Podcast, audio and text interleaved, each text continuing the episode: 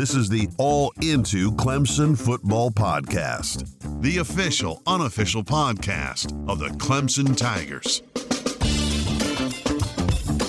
What's up, everybody? Briley here. I'm a former college football writer and your host for today's Clemson football update for Tuesday, September 29th. Number one. What exactly has Brent Venables learned about his defense so far this season that he didn't know during the preseason? His answer probably the most important thing is that we've improved up front.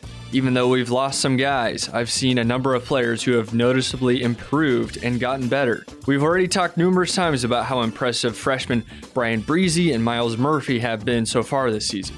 As a team, Clemson is averaging five sacks per game, which is good enough for sixth most sacks per game in the country. The unit on defense that is yet to be tested, though, is the secondary, which is probably a good thing considering that both of the Tigers' starting corners have either been injured or in Dabo's doghouse.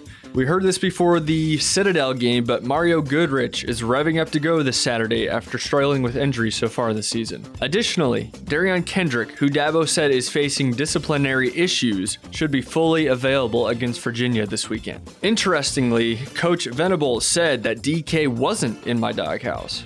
I'd love to know what's going on there if he's in Coach Swinney's doghouse but not in Venables' doghouse. Brent also mentioned that he doesn't know what the defense's identity is yet. I've got an identity for you, coach. It's not catchy, but how about you just shut out all your opponents for the rest of the season, okay? Number two. We typically go with 16 yards on explosive passes and 12 yards on explosive runs. That's how offensive coordinator Tony Elliott and the coaching staff measure offensive plays on offense. Now, granted, he also said that the plan to win is that they always want to be more explosive than our opponent. Yeah, thanks. Elliott did provide some helpful insight, though, when he said that their goal for each game is to have four or more explosive running plays and five or more explosive passing plays. We'll see if the Tigers can reach that goal this Saturday versus Virginia. Number three. And finally, we don't want to go a whole episode without mentioning our guy, Trevor Lawrence. Pro Football Focus provided a detailed breakdown of Trevor's passes so far this season, and they are as follows Trevor is 8 of 9 to the right hash and 6 of 8 to the left hash.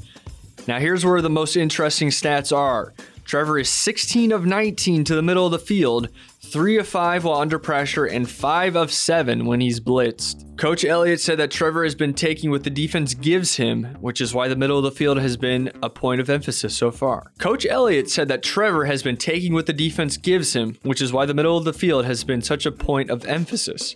As Wake Forest and the Citadel tried to take away the run game, between the hashes opened up for the tight ends and wide receivers. Of course, with respect to those opponents, Virginia is the first quality opponent this offense will play. So we'll see if Trevor can keep this pace up. He's going to need to if he wants to keep Heisman pace with the likes of KJ Costello, who, in case you didn't know already, threw for more passing yards and touchdowns in one game against the defending champions LSU than Trevor's thrown in two games. I don't know if you watched that game. Heck of a performance, though. Thanks for joining me today. Until tomorrow's episode, be good out there.